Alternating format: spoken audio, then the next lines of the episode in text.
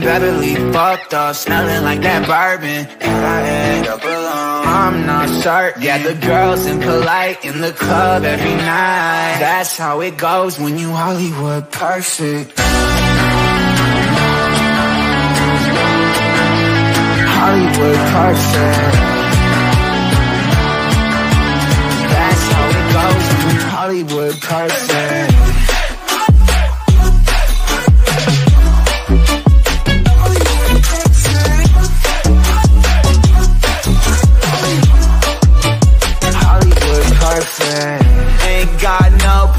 Call my own. Feels like I'm better off alone. So sad inside and hopeless. These Hollywood hoes never notice. I,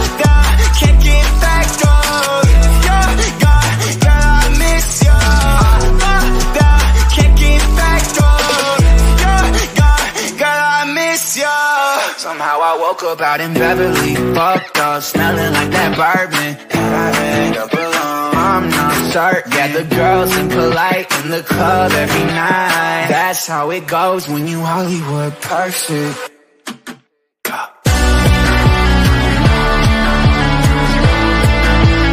Hollywood perfect. That's how it goes when you Hollywood perfect.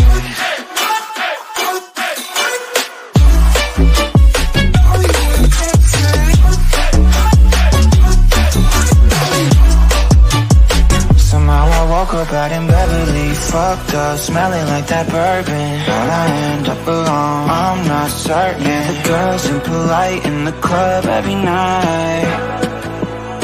Somehow I woke up out in Beverly, fucked up, smelling like that bourbon. How'd I end up alone? I'm not certain. Yeah, girls impolite in the club every night.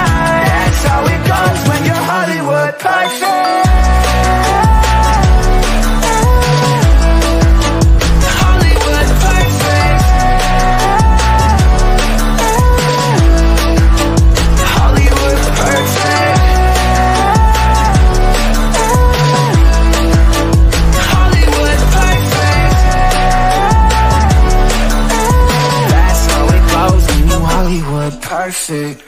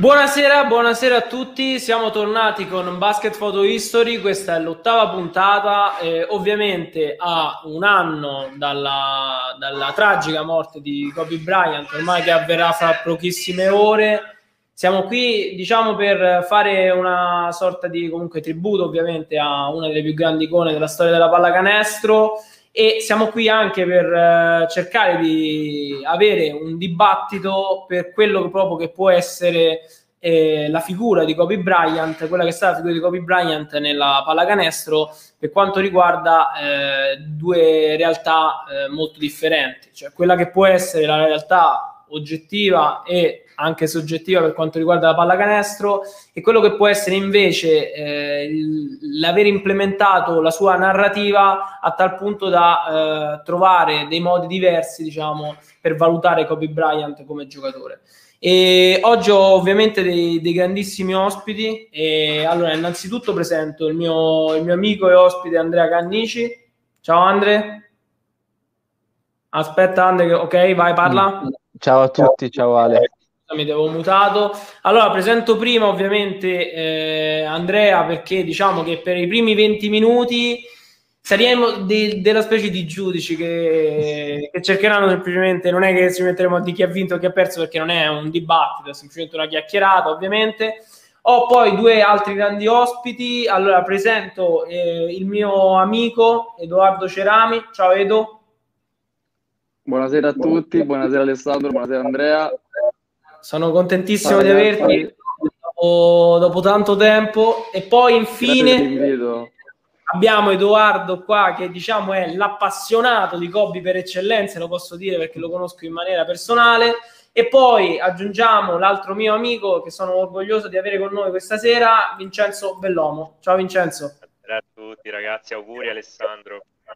Grazie mille, gentilissimo. Giusto, auguri ad Ale, ricordiamo a tutti compleanno del direttore qua, del capo. Gentilissimi, vi ringrazio. Stanno arrivando anche tantissimi auguri in chat, vi ringrazio tutti e faccio un saluto affettuoso a Pedro Leone, soprattutto perché mi ha detto che uno dei suoi libri preferiti è Di e quindi ti salutiamo affettuosamente.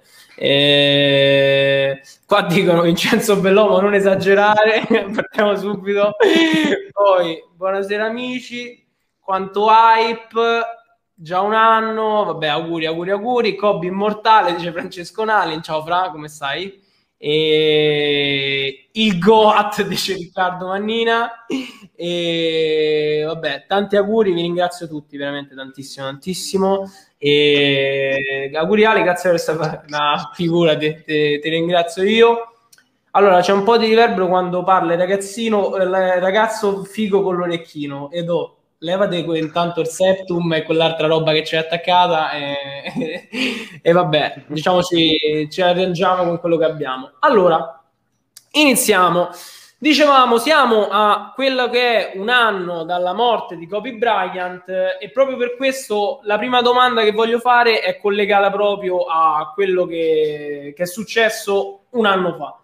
Allora, un anno fa, il 26 gennaio, io ero proprio a cena con il mio amico Edoardo, incredibilmente stavamo a cena insieme, quando a un certo punto in un ristorante che non, non saprei dire se era cinese, giapponese, tu te lo ricordi, era una cosa strana, diciamo, e, e arrivò questa notizia. E la prima, ovviamente, Edoardo, che ricordo è uno dei più grandi appassionati di Kobe che io conosca, appena gliel'ho detto l'ha presa molto sullo scherzo, poi dopo un po' diciamo che siamo caduti tutti molto in, in una situazione triste e la prima cosa che abbiamo fatto siamo andati al campetto a giocare a pallacanestro, quindi diciamo che è stata una reazione molto emotiva. E quindi voglio chiedere, Edoardo, la prima cosa, come hai vissuto l'anno scorso la morte di Kobe Bryant, quando hai capito che effettivamente la notizia era vera e Kobe Bryant era venuto a mancare in quel modo? Diciamo che per realizzare che la notizia ci ho messo svariati mesi perché ancora attualmente non penso di averla superata totalmente, nel senso che uno può accettare un fatto, ma quando ricordi che possono essere insomma risolti tramite video, tramite partite, tramite telecronache, tramite foto, tramite immagini, diciamo ancora cer- hanno ancora un certo effetto. E quindi quanto, per, quanto ci ha messo per la data non ho un tempo preciso perché non penso che ancora quella tutto qua. Ti dico però che i primi due mesetti comunque si sono anche, diciamo, visti sul campo da gioco perché comunque c'è stata una, una nota malinconica fuori Ok. dal campo, insomma. Ok, allora, ehm, dopo questo, prima di fare una domanda a Vincenzo, vorrei fare io una domanda alla chat, visto che la, la colgo dal, dal più grande gruppo Facebook che sia mai stato creato, quindi il gruppo Altro ovviamente, e vorrei Grazie, chiedere, ma visto che siamo in quattro in questa live e siamo tutti molto belli, eh, vorrei chiedere, ma chi è il più bello in questa live? Visto che vedo commenti sul baffo di Andrea, sul codino di Vincenzo, su i vari cosi da toro che c'è Edoardo, eh, su di me non leggo niente, ma vabbè, vi ringrazio comunque. E, ok, qua se la prendono con l'audio di Edoardo, Edo è un fallito. E, ok, allora adesso vorrei chiedere invece a Vincenzo per quanto riguarda quello che è successo. Allora, io ricordo l'anno scorso quando venne a mancare, ci fu comunque ovviamente tanto scalpore da parte delle persone che comunque erano appassionate di Kobe Bryant, eccetera. Tanto che eh, ovviamente le prime reazioni sono state veramente particolari e si è cominciato a parlare subito. mh, ovviamente di, di risposta Kobe è il più grande, Kobe non è il più grande, Kobe è uno dei più grandi, eccetera. Io voglio chiederti, Vincenzo, tu cosa pensi del, del modo di approcciarsi delle persone che lo ritengono uno dei, dei più forti di sempre, diciamo? Ma allora innanzitutto io ti faccio una, una premessa e vorrei dire che secondo me, a prescindere dal discorso poi su- sulla figura cestistica di Kobe Bryant, eh, il modo in cui è stata affrontata eh, la sua scomparsa eh, in certi casi secondo me è stato un po' eh, forzato, un po' gratuito e non hanno secondo me neanche eh, reso onore alla figura cestistica che è stato, che ha rappresentato Kobe Bryant. Perché per esempio, ti faccio un esempio banale, la, la cosa del cambiare la regola allo Star Game, no? del fare che io, non so se è presente che l'ultimo quarto se eri sopra di, eh, Sì. non mi ricordo neanche adesso, di 24, allora dovevi fare, cioè, secondo me queste cose non rendono omaggio alla figura e, e, mh, sviliscono un po' anche la portata dell'evento che eh, sicuramente ha avuto conseguenze drammatiche per, per persone. Eh, poi insomma secondo me per appassionati Vincenzo, se puoi avvicinare il microfono quando parli, per favore, ce lo chiedono anche in chat. Grazie Così- mille. Così meglio, così meglio. Sì, benissimo, benissimo, benissimo, Ok. perfetto. Dicevo, dicevo che secondo me, dicevo che secondo me eh, certi tributi che sono stati fatti sono stati anche un po' squalidi, hanno anche svilito la portata dell'evento, che comunque è un evento drammatico perché sono morte otto persone, quindi insomma non, non è stato certamente un evento felice. Mm, Cambiare la regola dello Star Game oppure anche due, viene a pensare a Howard che fa la schi- una schiacciata ridicola, tipo veramente una cosa che, che fanno anche i riscaldamenti in due e si, si mette eh, alza e fa vedere che ha la maglietta del Mamba, insomma secondo me si poteva essere un po' più decorosi nel modo di renderli omaggio. Fatta questa premessa, rispondo alla tua domanda. Cosa penso della figura di Kobe Bryant? Io penso che Kobe Bryant sia, stato indiscutibilmente un all-time great, indiscutibilmente un giocatore ehm, generazionale e al contempo penso che sia stato indiscutibilmente il cestista eh, forse più sopra... No, sì, penso di non esagerare se dico il più sopravvalutato cestista della storia del basket, laddove per sopravvalutato non intendo ovviamente questo mi sembra anche pleonastico sottolinearlo, non intendo certamente scarso. Intendo eh, considerato dalla maggioranza degli appassionati più forte e più impattante di quanto non lo fosse realmente. Ok, perfetto, sei stato, sei stato chiarissimo. Eh, mi è piaciuto anche molto lo spunto che hai fatto riguardo allo Star Game, perché mi collego a quello che hai detto tu, e tralasciando anche il fatto delle, delle regole che sono state, che è stata cambiata, ad esempio, per lo Star Game, ci sono state, secondo me, eh, a volte, e sei stato bravissimo nel dirlo tu, dei collegamenti troppo ricercati e spinti, ad esempio, sui risultati. Ho visto non so quante volte foto di risultati 24-8 con 24 Sì, secondi. 8, 24, poi ci guarda, insomma, secondo me delle cose veramente squallide che, Oh, esatto. non- ripeto, sviliscono anche la portata dell'evento, che è un evento indiscutibilmente drammatico, sono morte, ripeto, otto persone, e mh, renderlo una cosa così, una specie di eh, giochino alla Vanna Marchi, eh, insomma, con i segnali del- delle divinità, insomma, non, non l'ho trovato di buon gusto. ecco. Ok, allora intanto in chat eh, c'è un messaggio molto curioso. Sta avendo più successo la live con Edoardo Cerami che quella con Flavio Tranquillo. Ho detto tutto, ti medo. Edoardo qua ti tifano, eh? Attenzione. Grazie Quindi- Cristiano. Allora, adesso vorrei dire, visto che ovviamente ho parlato io, ho parlato Edoardo, ho parlato Vincenzo, adesso faccio il ruolo più difficile, visto che io, come una brava persona, come al solito, non avviso Andrea. Andrea, dovrei devi fare una domanda a Edoardo. Gli devo fare una domanda Riguardo Kobe, sempre. riguardo Kobe? Sì. Una qualunque? Ok, la chat l- l'hai già detto che non sapevo sta cosa, va bene.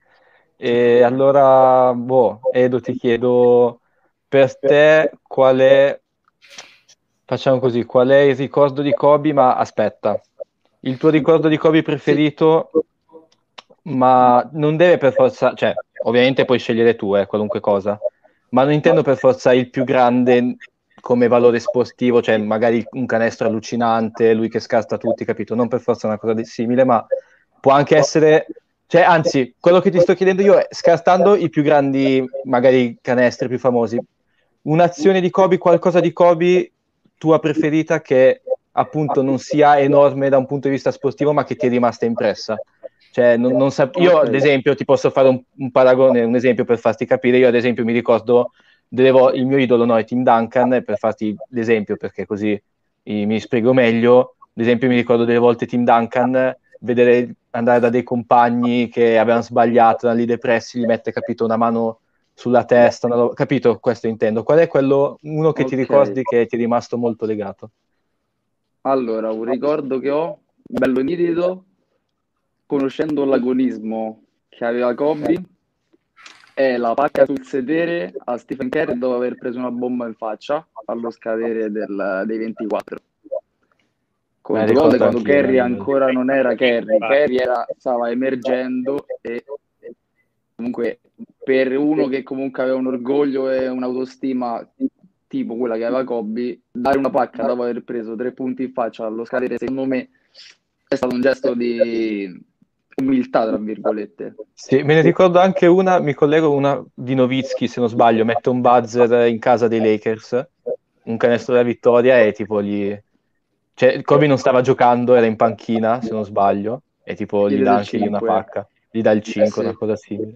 Mi sa che è la stessa partita quella di, di Dallas che cominciò a prendersela con Kobe e Kobe fece il, il segno dei cinque anelli, mi sa, forse è la stessa, perché mi ricordo Non una mi ricordo. Essere. Comunque, No, collegandomi a questo- sai, forse- Vai Vincenzo.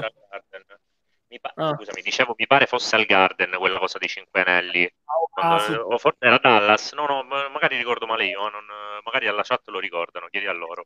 Ok, se la chat lo ricorda ce lo può dire. E- Edoardo, io quindi collegandomi alla domanda di, di Andrea, tu non pensi che Kerry in quell'epoca già moggasse Kobe Bryant? No, Moggasse, voce del verbo In- moggare. in quell'epoca no. Ok, qui Nel senso, che, nel senso che, aspetta, Ah, nel senso che Kerry il suo, insomma, il Kerry che ha fatto, in- ha iniziato, ha iniziato a far sentire parlare di lui è stato insomma l'anno in cui ha cominciato a segnare da eh, ogni posizione, a sconvolgere un po' le regole del gioco, no? 2014-2015 diciamo, dai. 2014-2015, insomma, il primo anno che poi dell'MVP, diciamo. Prima, prima dell'MVP, perché diciamo la stagione Prima 2016 dell'MVP. è sì. stato il primo MVP. Ok, ok. Ehm, allora, intanto in chat arrivano diversi Timedo. Io sto con Timedo. eh, c'è, c'è molto Timedo qua, devo dire. Poi, allora, Vincenzo, a metà live sciogli i capelli e vai a livello 2.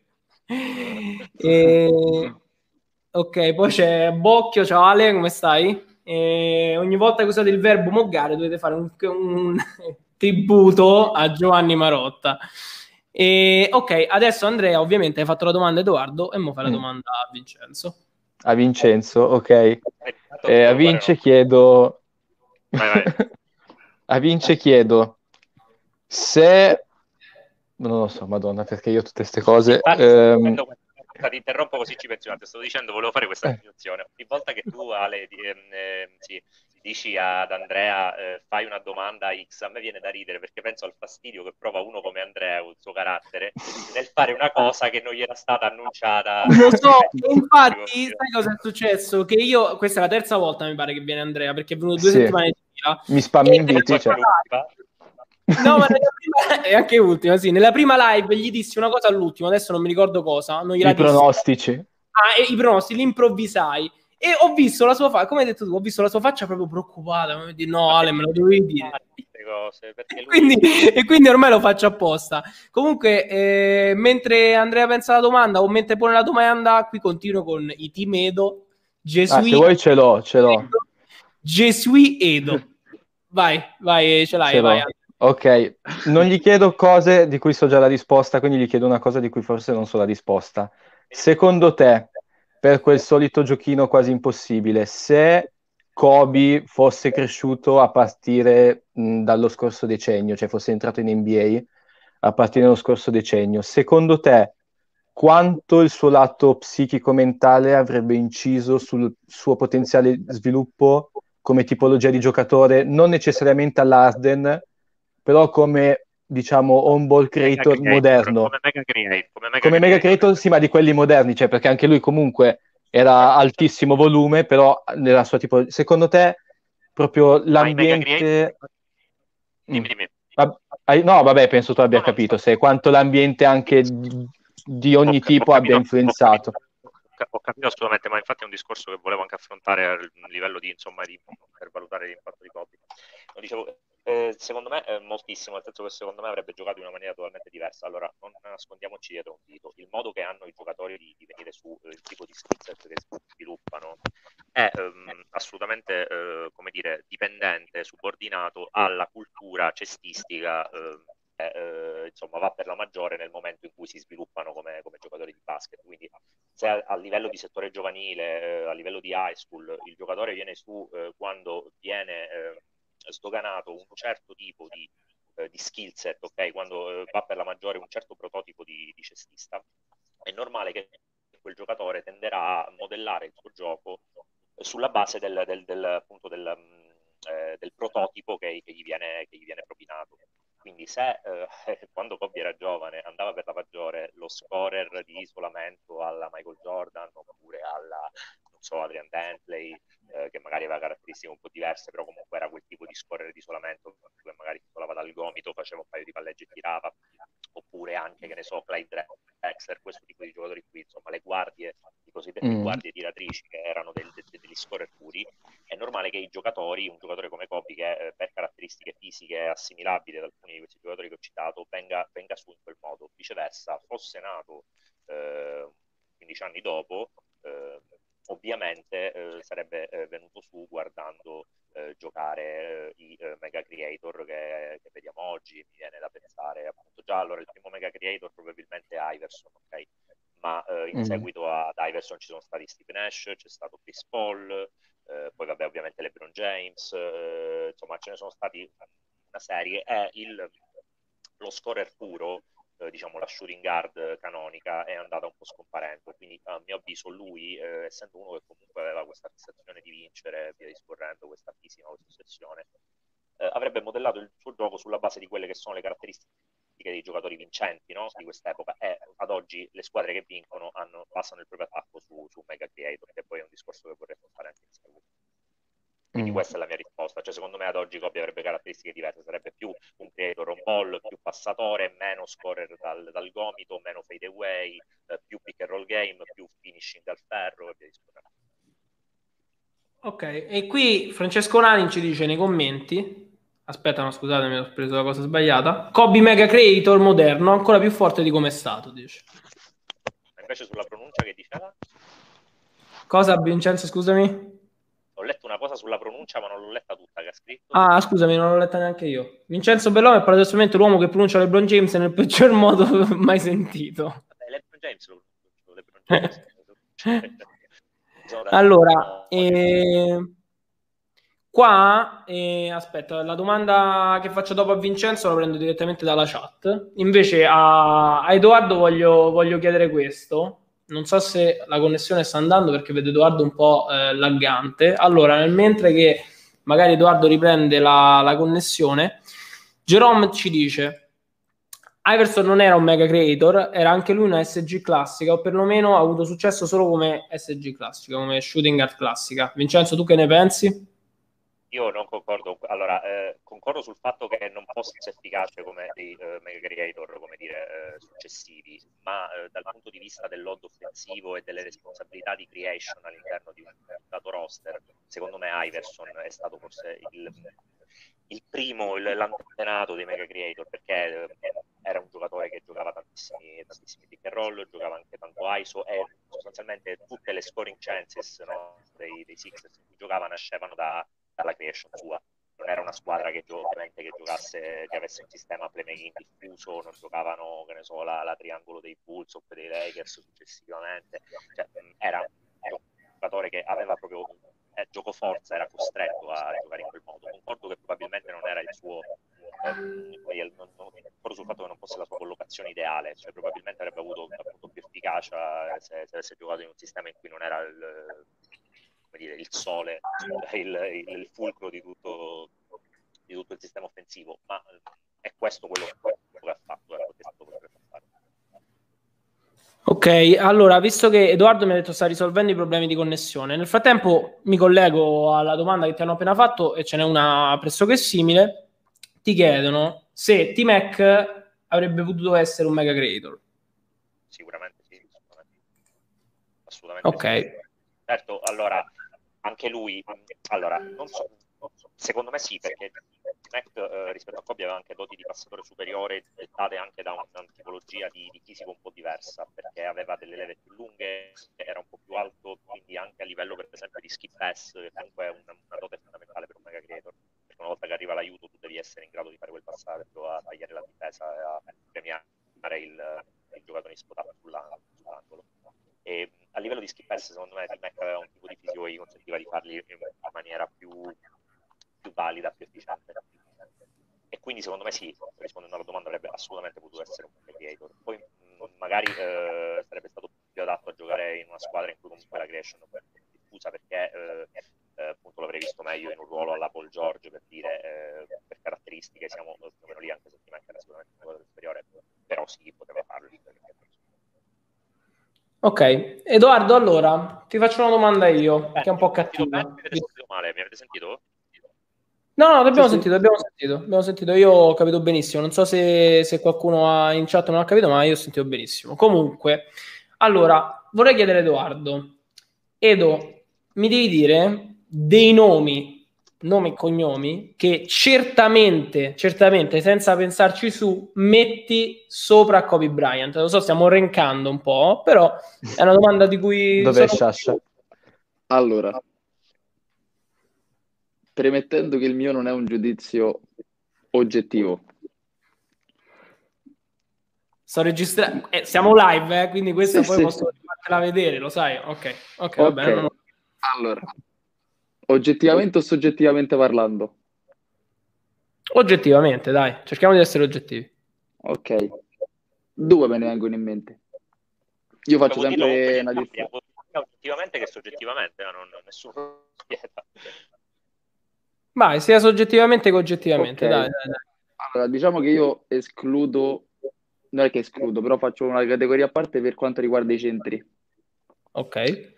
Sì, questa diciamo cosa la, sì, sì, diciamo, no, ma non per, per, perché ce l'ho con i centri, ma perché secondo me la concezione che hai per valutare una, una guardia tiratrice e una guardia penetratrice ha diversi parametri rispetto a quella che hai per valutare un centro, secondo me. Ok. Quindi, se tu mi dici dei nomi certi, mm-hmm. ti dico, inizial- fino a un annetto fa, un annetto e mezzo fa, ti avrei detto solo Michael Jordan. Ok. Però, visto gli ultimi, insomma, dati, barra risultati, barra e avvenimenti, eh, il signor LeBron James comunque eh, si sta facendo sentire, nel senso che si è già fatto sentire, magari è da tanto che si è fatto sentire e ha dimostrato di poter stare sopra Kobe e magari t- ci ho messo tanto io ad ammetterlo. Però ad oggi ti dico questi due nomi Ok. okay. Sicuri. Ok. E... Comunque, aspetta, nel frattempo ti dicono che Edoardo è un bel ragazzo e Cannici ha sempre un'espressione felice, mentre Simone dice riguardo questo è una trappola ed occhio. Vai, Edo, continua, scusami. No, dicevo, io vorrei magari ampliare questa mia visione. Se, se insomma sentire Ok, altri nomi, altre sei pronto ad motivazioni. ampliare. Ok, qua intanto c'è sempre dei team Edo che ogni tanto tornano, tornano da Francesco Nalin. allora, ok, e Vince, faccio la stessa domanda a te, senza che mi impegno. Ma allora, da un punto di vista in realtà della classifica, secondo me, eh, escludendo i centri, in realtà non sono troppi in più di quelli che ha nominato Edoardo, i nomi davanti a Coppi. Io, eh, allora, parlando di eh, carriera, dobbiamo fare una distinzione. Valutiamo il valore della carriera, eh, insomma, la somma di eh, sono dei discorsi di valore marginale aggiunto durante una carriera, quindi prendendo in considerazione anche la longevità ad oggi, oltre ai nomi che ha citato lui e vabbè, ai vari centri che insomma io eh, ne metto diversi davanti a Kobe e in generale di lunghi, io davanti li metto soltanto, quindi eh, prendendo dei, insomma, in consider- eh, togliendo i lunghi, quindi anche le ali grandi, quindi anche ne so, Kevin Garnett, intenderci. escludendo i lunghi, io gli metto avanti sicuramente Michael Jordan, sicuramente LeBron James, vabbè, eh, questi due, ma con un distacco anche abbastanza netto, e eh, sicuramente anche, anche Magic Johnson. Eh, eh, vabbè, Larry Bird non lo, non lo considero un, un esterno, sicuramente, anche lui lo considero un lungo fondamentalmente, quindi eh, dal punto di vista del, dei, dei cosiddetti piccoli, insomma, dei, dei membri del, del backcourt, eh, ci, ci può stare mettere questi due più, ovviamente Magic Johnson davanti. C'è da dire che io appunto gli metterei almeno una no, decina di lunghi e penso anche che eh, a fine carriera sicuramente davanti a lui ci saranno Stephen Curry, sicuramente davanti a lui sarà Kevin, Kevin Durant probabilmente lo è già e, e probabilmente anche, anche Arden e poi vediamo insomma come si evolve la carriera di Kawhi Leonard ma potenzialmente anche, anche Kawhi Leonard poi vabbè Giannis ce, sono, ne sono vari di giocatori contemporanei che secondo me possono avanti Ah, e dimenticavo, scusami, perdonami, eh, però questo è un discorso complesso che probabilmente mi direbbe una live a parte. Io metterei davanti anche Chris Paul. Chris Paul che ovviamente eh, nel cuore degli appassionati difficilmente starà sopra Kobe in una classifica perché è un giocatore troppo vittima della narrativa, eh, penalizzato dall'aver vinto pochissimo a livello di squadra, anzi niente, non ha mai fatto una, non ha mai giocato le finals, ha fatto una sola finale di conferenza in carriera, tra l'altro neanche da primo violino, ma che secondo me da un punto di vista proprio di impatto sulla squadra è se non la miglior point guard di tutti i tempi, sicuramente una delle prime tre in lotta per la prima posizione. Ok, interessante come risposta. Passi, se no passi a... Ok, intanto in chat ci dicono Kobe top 3 della storia, cacciate Edo dalla live, Edo out, proprio da Christian poi. Eh, ok, adesso dubbi. vorrei quindi a questo punto cambiare un attimo la cosa e vorrei che Vincenzo facesse una domanda a Edoardo. Io. Mm. Va bene, eh, allora gli faccio una domanda su un qualcosa eh, che è un argomento che però vorrei affrontare successivamente, anzi anche adesso, visto che vi posso fare la domanda, quindi insomma, siccome non, non mi piace fare monologhi, dialoghiamo così, ehm, così c'è modo di discuterne. Secondo te, eh, quanto eh, appunto il prototipo di giocatore che insomma, a cui eh, rispondeva Kobe Bryant quanto il prototipo di giocatore a cui corrispondeva Kobe Bryant ne ha eh, limitato, oppure se, dal punto di vista magari esaltato, eh, ne ha limitato o esaltato l'impatto eh, all'interno dell'epoca, dell'epoca cestistica di riferimento. Mi spiego. Quanto secondo te potevano incidere dentro una partita eh, i giocatori alla Kobe Bryant, quindi i giocatori che comunque non avevano tutto il carico offensivo nelle proprie mani, che dipendevano anche dal, dall'impatto di eh, svariati altri giocatori, per esempio dal playmaking di Marodomo, della gravity di Shaq, tripit, e che difensivamente non erano, come dire, degli anchor big, cioè non erano dei, dei centri che, insomma, eh, sostanzialmente eh, eh, monopolizzavano l'impatto difensivo della squadra, ma anzi era un giocatore che ovviamente aveva eh, impatto soltanto nella difesa sulla palla e eh, per il resto poteva, per via del, della tipologia di, di giocatore insomma, che rappresentava, poteva fare poco. Quindi dice, la domanda è questa, cioè dal punto di vista del, della tipologia di giocatore, quanto questo ha influito sul, sull'impatto all'interno della sua carriera? Quanto ha influito sulla Lega in generale o sui, No, no, o sui no, giocatori? Sul suo, impatto, sul suo impatto, sul suo impatto all'interno della, della sua carriera e de- delle partite, quanto il, il corrispondere a Ok. quel prototipo di giocatore, quindi lo scorer non sempre palla in mano a me, Ok. eh, creation. Allora, ha influito sicuramente tanto, sotto tanti punti di vista positivamente, sotto solo io laggo? Oppure... Anch'io, anch'io non lo sento più. Ti sentiamo a scatti. No, io non lo sento. Mi sentite? Ora sì. Ora sì.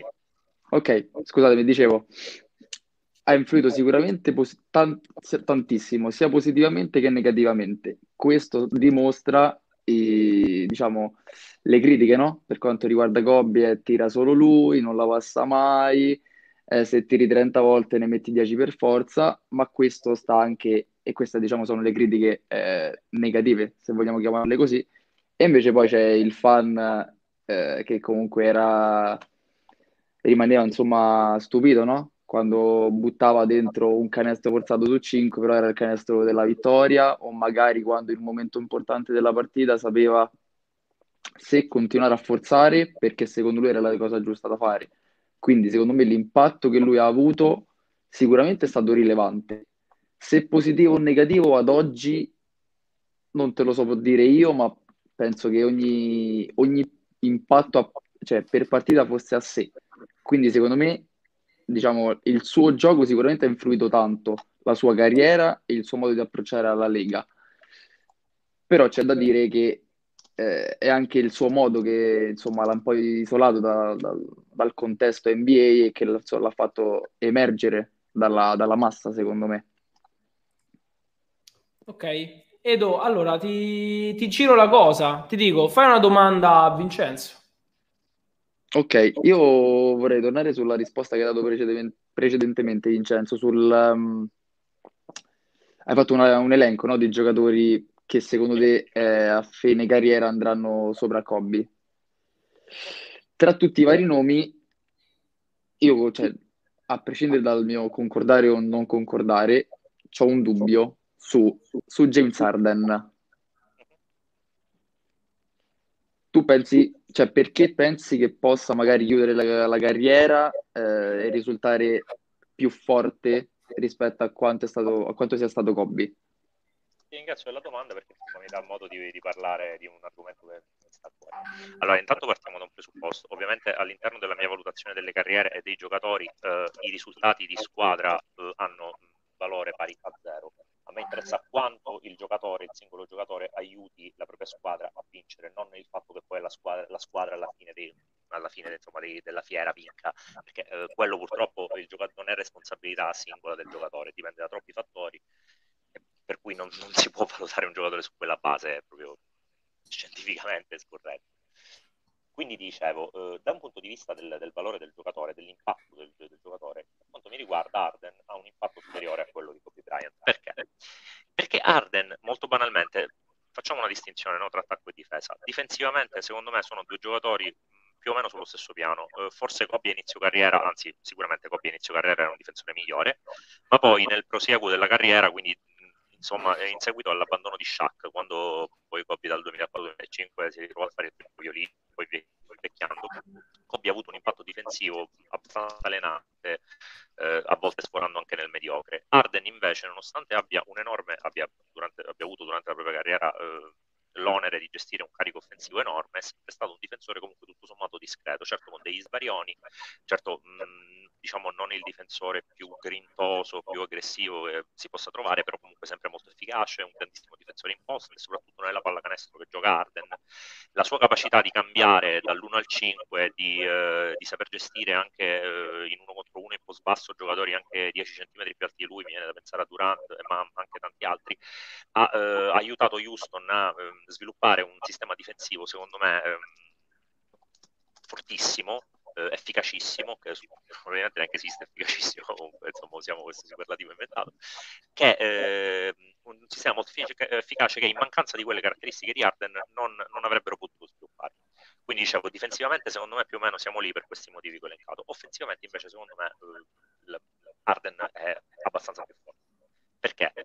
Perché Arden con la sua sola presenza, ovviamente devi garantirgli eh, delle spaziature adeguate eh, e anche un certo prototipo di giocatore che insomma si accontenti di eh, avere pochi possessi a disposizione in attacco, in difesa però si faccia il culo, però con la sua sola presenza, quindi anche da unico creator di, di una squadra, riesce a garantirti un attacco comunque fortissimo perché un giocatore è forse il giocatore che ad oggi più di tutti in NBA riesce a creare sistematicamente superiorità numerica, vantaggio.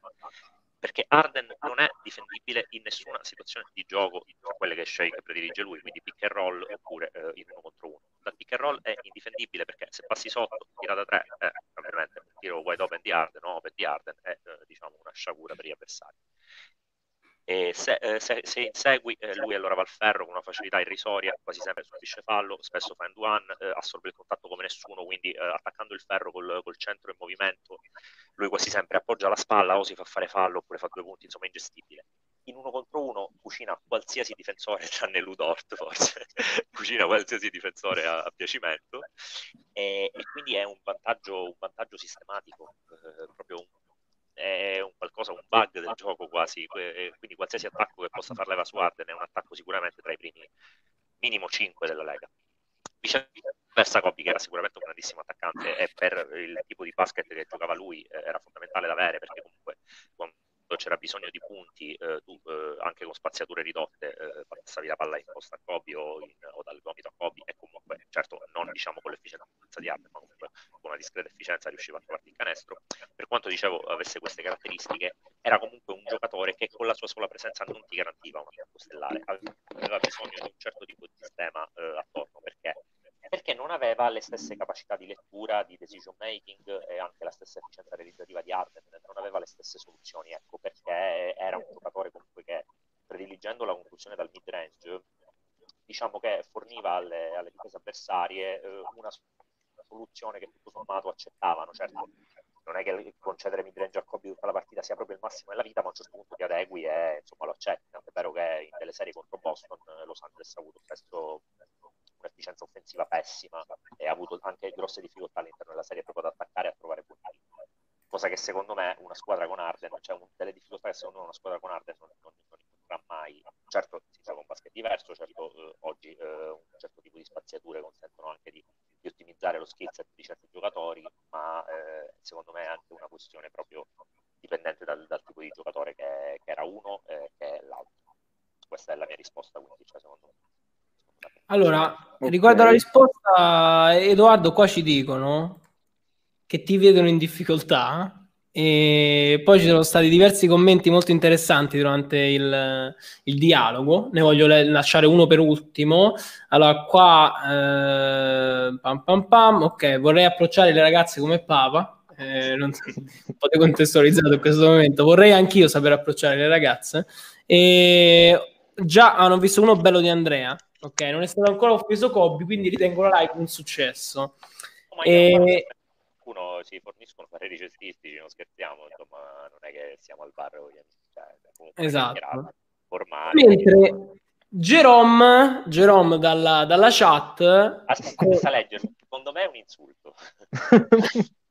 allora, sì, è un insulto, diciamo, non è proprio un insulto, però dice che comunque eh, diciamo che fa capire come non sia d'accordo per quanto riguarda la rilevanza dei risultati di una squadra rispetto alla valutazione di un giocatore. Sì. E che cosa dice? Lo posso leggere? Dice Alessandro, rispondigli tu a eh, non dirò alcune parole. Alessandro, rispondi tu a Vincenzo che ha detto una cosa non troppo vera riguardo la rilevanza dei risultati su una squadra. Che ne pensi? Io penso, eh, è un discorso che abbiamo anche affrontato in una live di Basketball Studies, a proposito vi consiglio di, di entrare nel gruppo e fare richiesta, lì insomma si, si parla di basket ad alto livello, ci sono vari approfondimenti tecnici e vi, vi divertirete. Dicevo, eh, ne abbiamo discusso anche in una live di Basketball Studies, io quando parlo di incidenza dei risultati nella valutazione del giocatore ovviamente non mi riferisco alla capacità del giocatore di incidere sul risultato, quella è fondamentale, anzi la cosa più importante per valutare il giocatore mi riferisco a valutare ex post partendo dal risultato, cioè io vedo che il giocatore non ha vinto e allora automaticamente traggo una conclusione sul giocatore, è proprio un processo epistemologicamente fallace, non va bene perché al risultato concorrono tantissimi fattori esterni al, all'impatto del singolo giocatore, per cui potenzialmente anche il miglior giocatore di tutti i tempi, messo in un contesto non adeguato, può non vincere per tutta la carriera. E questo è assolutamente incontrovertibile perché se tu dai a LeBron James, i New York Knicks, per 20 anni LeBron James non ti vince nemmeno un titolo, anzi probabilmente non ti fa mai nemmeno le finals, eh no forse le finals te le fa, ok nel prime sì sicuramente, ma mh, mm, almeno uno o due anni, però mh, mm, diciamo probabilmente non ti vince nemmeno un titolo, insomma cioè, è, è, è, è impossibile valutare correttamente un giocatore partendo ex post, dico, dal risultato eh, e poi eh, traendone delle conclusioni fatto, perché eh, ci sono troppi fattori concorrenti. Questa è la mia risposta.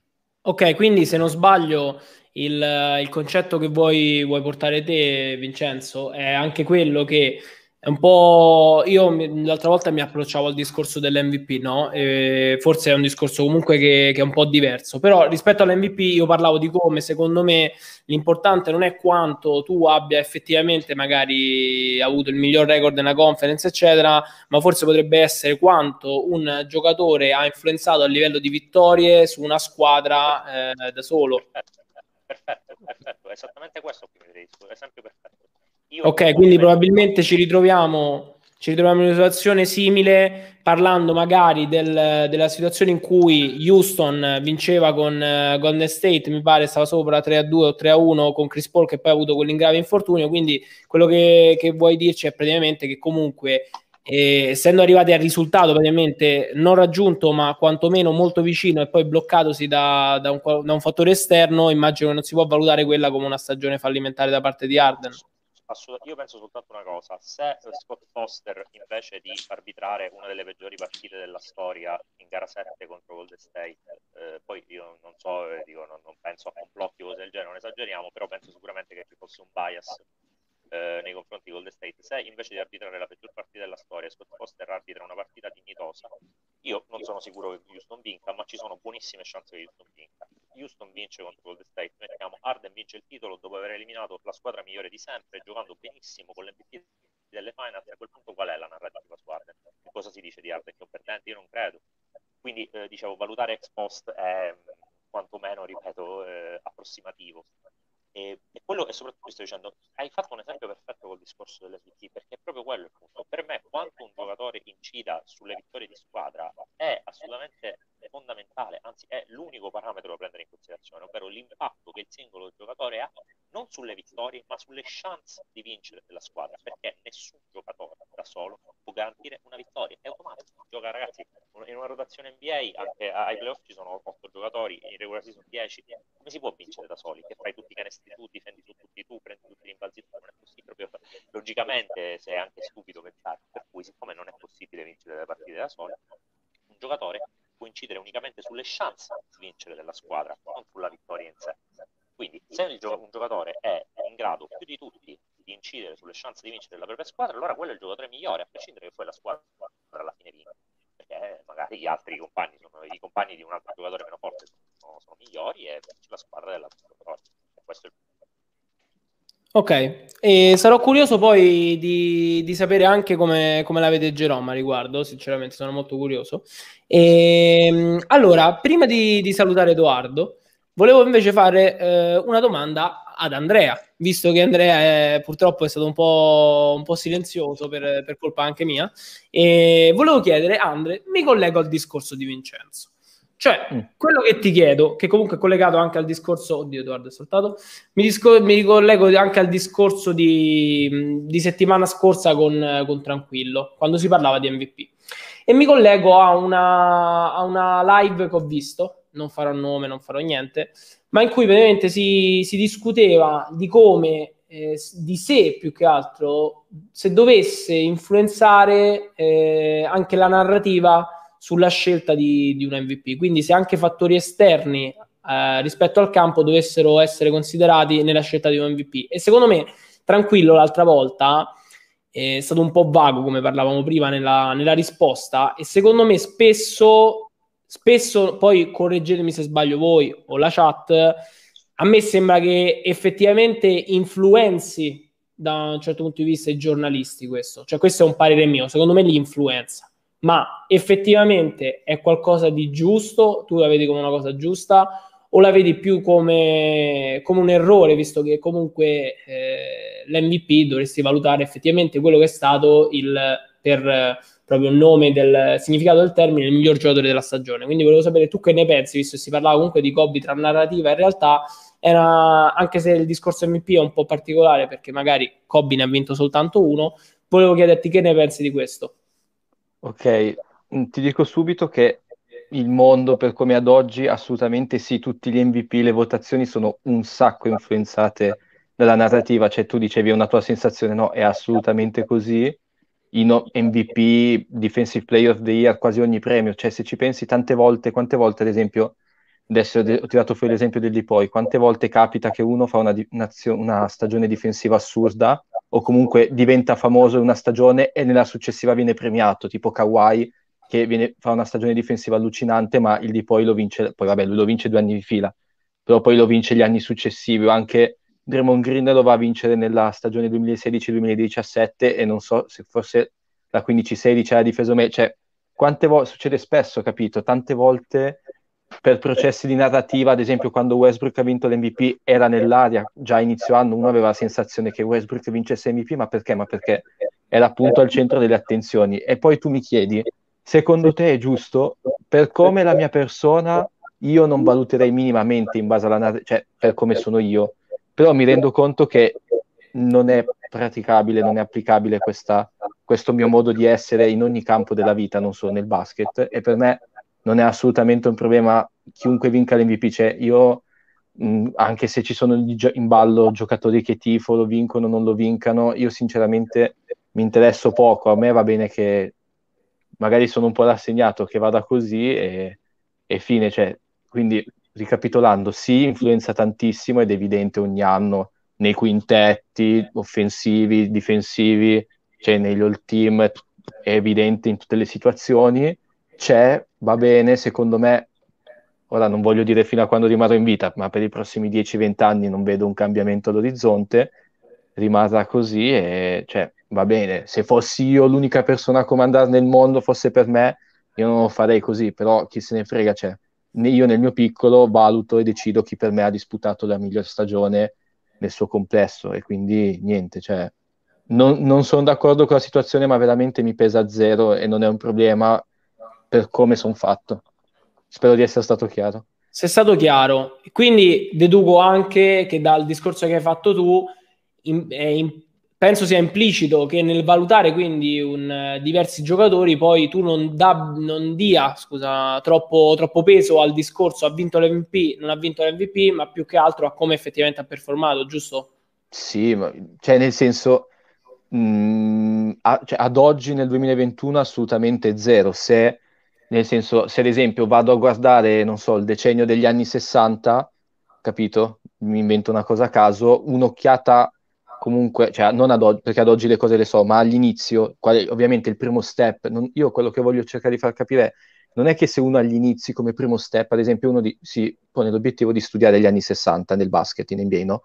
Se uno come primo step va a vedere chi era in alto nelle votazioni dell'MVP, non è che sta facendo una cosa gravissima, è un primo step per darsi un'idea, vedere i nomi che si ritrovano più spesso, capito? in un basket molto antico ci sta come mod- modalità per avere una prima impressione, quindi non è che sono totalmente inutili, sono utili come un approccio iniziale. Poi ovvio che non puoi decidere chi sono i giocatori più forti degli anni 60 leggendo la lista dell'MVP, capito? Questo ti sto dicendo, v- voglio semplicemente non screditarli da questo punto di vista, cioè come primo step chiunque, io stesso, quando vado a studiare una situazione, a vedere qualcosa, do un'occhiata, ma è un primo step. Poi, come molte persone fanno con, quando ci sono dei ranking eh, belli grossi, studiati bene, come il Taylor o anche uno che sto seguendo su Twitter, perché quello, il, il dio delle stazze, quello là, lui, loro fanno delle analisi per conto loro e dicono, diciamo, rifanno quelli che dovr- sarebbero dovuti essere MVP, Defensive Player of the Year, eccetera, eccetera,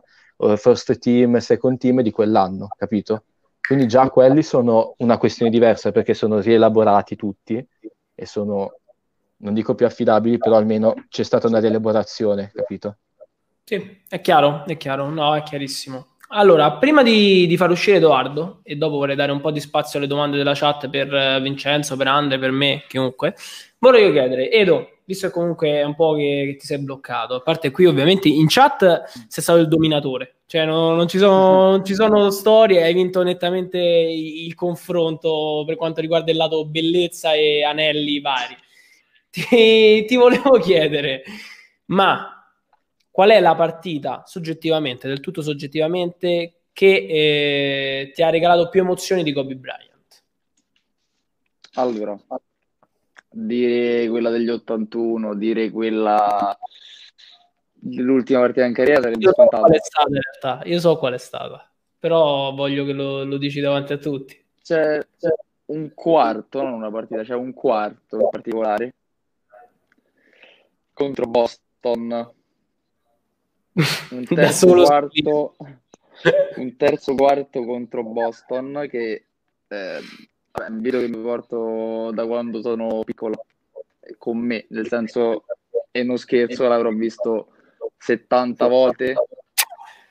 Sì, mi sei, sei un malato. la, la- sì, la telecronaca di cioè, le parole specifiche, cioè nel senso quando io vedo quel video inizio io a fare la telecronaca, cioè parlo e quindi quello, quello è No, mi ricordo, è, è curioso perché ogni volta che c'è una discussione in una chat tra me e Edoardo per quanto riguarda la pallacanestro e se c'è poco poco di mezzo Kobe, che io dico vabbè, forse Kobe e spunta il link eh, Kobe da solo sull'isola, è, è proprio Sì, è perché- un bot- è un tuo bot secondo me, cioè non sei te che lo scrivi. è il mio, è il mio cavallo di battaglia per difendere i Kobe quando qualcuno me lo attacca. Molto, oggettivo. Scherzi a parte, scherzi a parte, è il video che mi è rimasto, cioè la cosa che mi è rimasta più impressa, perché io in quei nove minuti di video ho visto quello che poi mi ha fatto, cioè mi ha portato ad amare Kobe per tutto, cioè, da quando gioca a basket a questa parte. Ovvero, cioè, il suo modo di approcciare quando tutto non va.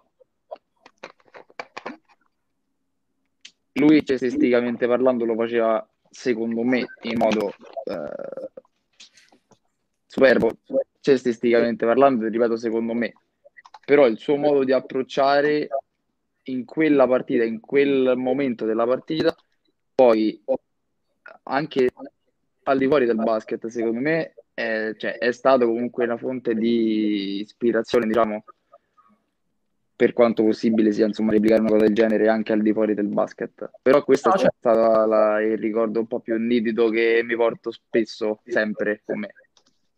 Vabbè, condivido, sai perché? Perché comunque in, in quella situazione, cioè in quel quarto, ad esempio, c'è, c'è tutto Kobe. Cioè, comunque è quasi tutto, se non sbaglio, adesso cerco di ricordare, però è quasi tutto ISO, tutti gli isolamenti in cui Kobe segna in faccia a Pierce e via dicendo. Più mi ricordo una, una schiacciata assurda, no schiacciata forse, però una layup dove recupera palla altissimo, layup. mi ricordo. Anche Sì. da, da, da, Sì, esatto. La, Esatto. La cosa incredibile di quel quarto, di quel video è praticamente eh, gli altri quattro dei Lakers immobili, cioè entrano in, in una situazione di loop e si bloccano. Quindi ovviamente si carica tutto sulle spalle Kobe. Kobe segna, poi vanno dall'altra parte i Boston e i Boston segnano.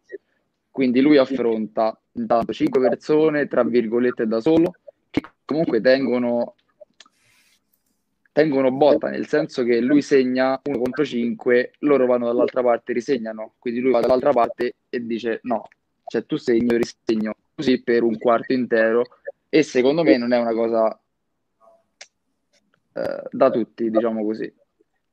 Ok, va bene. Edo, io, io ti ringrazio tanto per aver partecipato, ti ringrazio Grazie te, davvero. E Un grosso saluto. E... Ciao, Edo. Ancora Ciao, auguri ragazzi. per ieri. Oggi era il mio compleanno, ma ieri era il tuo. quindi Auguri, auguri per ieri. Grazie. E vabbè, ciao Edo. Buonasera. Allora, ragazzi, siamo rimasti in tre. Allora, vorrei dare un po' di spazio alla chat e ci sono già delle domande in realtà che adesso recupero. Intanto ci segnalano il Papu al Siviglia, che comunque è qualcosa di importante. Guardavo la, mentre guardavo la diretta.